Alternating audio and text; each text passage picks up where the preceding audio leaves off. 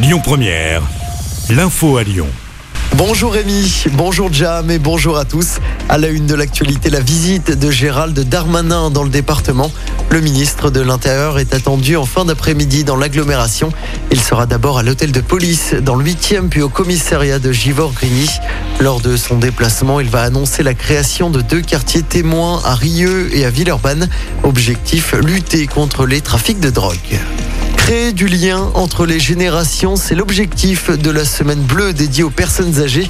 Elle a débuté lundi et elle se termine demain à Lyon.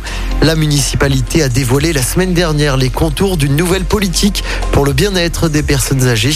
Développer des lieux ressources pour mélanger seniors et actifs fait partie des objectifs de la ville. Notre objectif hein, sur, les, sur les années à venir, c'est de créer effectivement des, lieux ressources sur chaque arrondissement de Lyon. Ces lieux, c'est effectivement euh, trouver de l'information, c'est euh, proposer de l'animation, c'est proposer des activités culturelles, proposer de la rencontre intergénérationnelle. Alors ces lieux pourront, euh, comme chez Daddy par exemple à la Croix-Rousse, euh, être situés et animés par des associations, mais ils pourront aussi être situés dans nos résidences autonomie.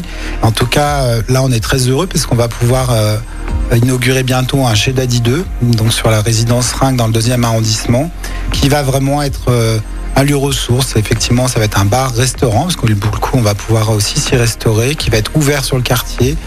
Alexandre Chevalier, l'adjoint au maire de Lyon, en charge des liens intergénérationnels et à la qualité de vie des seniors.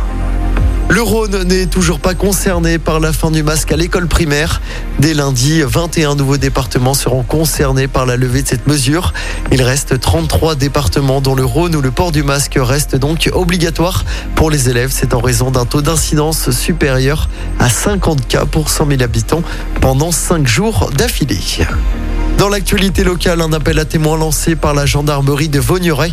Cela fait suite à la disparition inquiétante d'un homme de 66 ans. Il n'a plus donné de nouvelles de lui depuis lundi dernier. On vous a mis sa photo et sa description sur notre page Facebook. Trois gendarmes blessés dans un accident de la route près de Tarare. Ça s'est passé hier en fin d'après-midi.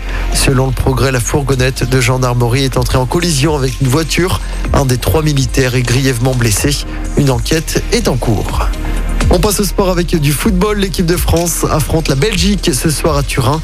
Les Bleus vont tenter de rejoindre l'Espagne qui s'est qualifiée hier soir pour la finale de la Ligue des Nations. C'était contre l'Italie, France-Belgique, coup d'envoi 20h45. Et puis toujours en football, Anthony Lopez, le gardien de l'OL, écope deux matchs de suspension, dont un match avec sursis. Cela fait suite à son carton rouge reçu dans le derby dimanche dernier. Anthony Lopez manquera donc la réception de Monaco la semaine prochaine en championnat. Écoutez votre radio Lyon Première en direct sur l'application Lyon Première, lyonpremière.fr et bien sûr à Lyon sur 90.2 FM et en DAB+. Lyon Première